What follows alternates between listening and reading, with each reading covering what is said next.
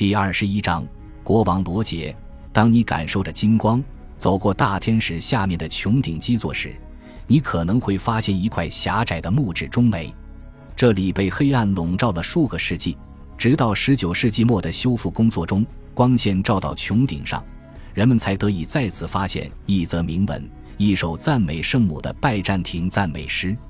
因为马尔托拉纳教堂是一座希腊教堂，所以发现这首诗应该没什么稀奇的。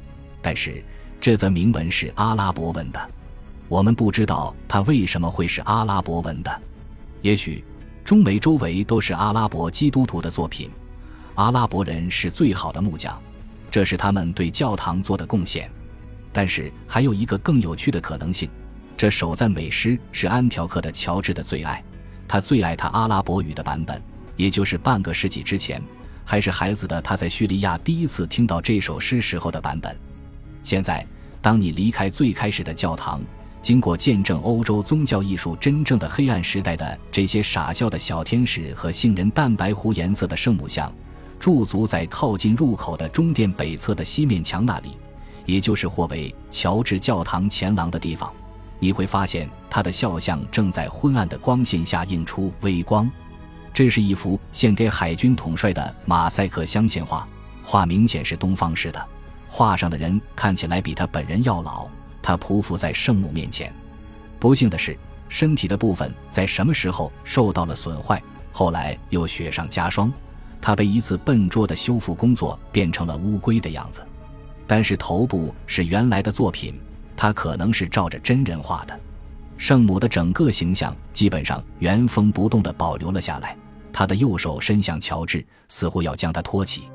他左手拿着一卷羊皮纸，纸上用希腊语写着。穿过教堂中殿，在南墙的相应位置，是马尔托拉纳教堂最后的，也许是最伟大的财富——一幅国王罗杰本人的马赛克镶嵌画。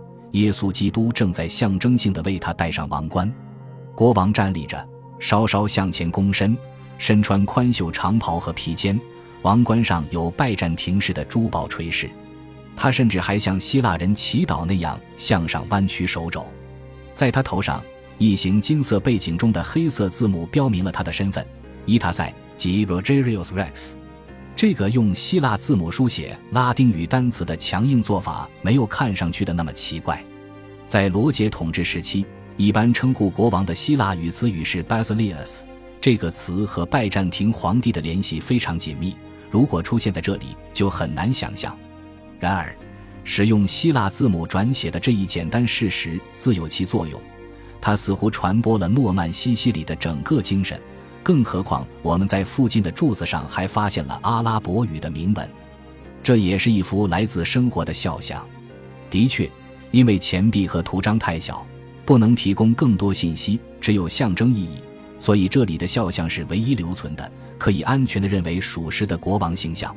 除此之外，我们只有萨莱诺大主教罗穆亚尔德的证言，此人的记载不太详细。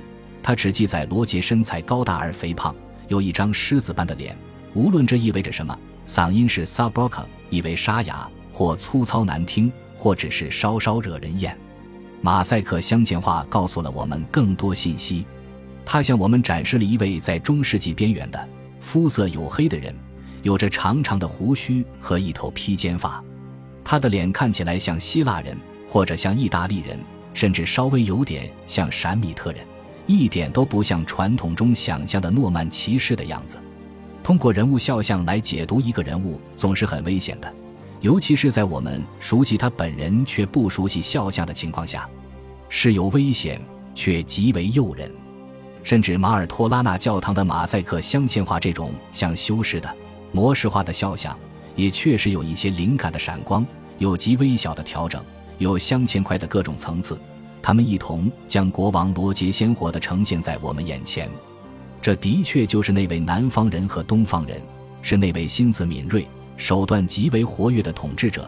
他的生活就是挑动各个势力相斗，是那位政治家。对他来说，在阴险的外交手段也是比刀剑更为自然的武器。以在腐败的方式抛洒金钱，总好过抛洒热血。他是科学的保护者，是艺术的爱好者。他可以在战斗的绝望时刻停下来，去欣赏劲敌的城堡阿里菲的美。最后，他是个聪明人，深入思考过管理科学，用大脑而不是心来统治，是个不抱幻想的理想主义者，是个专制的君主，拥有公正和仁慈的天性。尽管我们难过的知晓这份仁慈有时必须为公正而让步，阿里亚诺法令打开了和平的大门。一一一百四十年之前，暴风雨肆虐，雷云笼罩着意大利本土，而繁荣的西西里也无法完全避开雷云的阴影。一一一百四十年之后，天空放晴了，在罗杰统治的最后十四年，阳光终于真正的普照在他的王国上。王国做出了回应。我们看到，诺曼西西里的艺术宛如某些经过了漫长抽芽期的稀有的亚热带兰花，突然绽放出绚烂的颜色。巴勒莫的宫廷也同样引人注目。在加冕之前，罗杰就已经从父亲那里继承了政府机构。这个政府兼收并蓄地学习了诺曼人、希腊人和阿拉伯人的政府，不逊于任何西方国家的政府机构。罗杰去世时，他为继承者留下了一个让欧洲惊奇、极度的统治机器。在埃米尔中的埃米尔王庭的下面是两个独立的土地登记部门，称为 Davan，得名字他在法蒂玛王朝的原型，负责管理西西里和意大利本土的海关、专营、封建领地的征税事宜。其职员大多由萨拉逊人充任。财政管理的另一个机构是卡米拉。它基于罗马帝国的国库，由希腊人管理。第三个机构的原型是盎格鲁诺曼的财政部，各省的政府由首相控制，首相之下是地方的长官、拉丁人的执行官、希腊人的督军或者萨拉逊人的阿米尔，是各地的主要民族和语言而定。为了避免贪污和侵吞公款，最底层的官员都可以直接与王庭联系，甚至有时候能上达国王。巡回的司法官和执法官不停举行巡回审判，负责处理刑事事务。数量不等的 Boni Bomanis 以为好人与真实，从旁协助，其中既有基督徒，也有穆斯林。他们经常坐在一起活动，这实际上是现代陪审团的先驱。他们也有权在必要的时候将案件提交给国王。至于国王，各地的人民都记得他的存在，他的权利。知道他基于接近又疏远于人民的矛盾性，他自己位于俗世和天堂之间，以他的名义处理事务的人是否滥用了法律或产生了误判，在他眼里都很重要。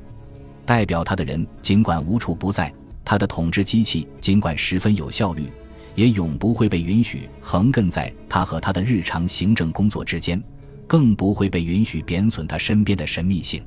他非常明白。他身上神圣威严的光环，正是他王国的凝聚力所依靠的东西。马尔托拉纳教堂中描绘着基督为他加冕的样子是有原因的。埃米尔、总管、执政官、部门长官、首席书记官、最高贵者，甚至似乎这些高级宫廷显贵的头衔也增加了弥漫的华丽感。但是，无论这些头衔的外皮是什么样的，想要给宫廷带来辉煌。仅有这些陈僚还不够，而罗杰在巴勒莫的宫廷，当然在十二世纪的欧洲是最光彩照人的。国王本人对知识有填不满的好奇心，对事实充满热情，因此闻名在外。因为这种好奇心，人们对他的学识产生了高度的尊重，这在欧洲的王宫中是非常独特的。到十二世纪四十年代，他已经让众多欧洲、阿拉伯世界的一流的学者、科学家。医生、哲学家、地理学家和数学家定居在巴勒莫。随着时间的推移，他会花费越来越多的时间与他们为伴。在他的近亲之外，他很多年都是一个官夫。只有和这些人才在一起，他才能放下一些国王的身段。根据记载，若有学者进入王宫，罗杰就会从椅子上起身前去迎接，然后拉着他的手，让他坐在自己身边。在接下来讨论学术的时候，使用的语言无论是法语、拉丁语、希腊语还是阿拉伯语，他似乎都能听懂。这些话是罗杰的密友阿布阿卜杜拉穆罕默德艾德里希记录下来的。他也是宫廷学者之一，是罗杰最仰慕的人。艾德里希于一一一百三十九年抵达巴勒莫，他将在这里度过一生的大部分时间。他在十五年的时间里领导着一个委员会，这个委员会因国王的命令而建立，负责收集来自各地的地理信息，加以联系，加以汇编，最终形成一部概括性的著作。著作中将出现关于当时世界的所有知识。西西里位于三大洲十字路口，它的港口如同欧洲的其他大都市一样繁忙，一样充满了国际性，所以它是一个理想的中心。适于询问靠岸的船舶都停靠过哪些地方，这些地方的气候和人民如何。十五年来，几乎每一艘停靠在巴勒莫和墨西拿的船都接受过这样的问询。首先发出询问的人几乎是委员会的官方代理人，但是如果旅行者提供的信息非常有价值，他就会被领入王宫，接受艾德里希的反复问询，有时则由国王亲自询问。感谢您的收听，喜欢别忘了订阅加关注，主页有更多精彩内容。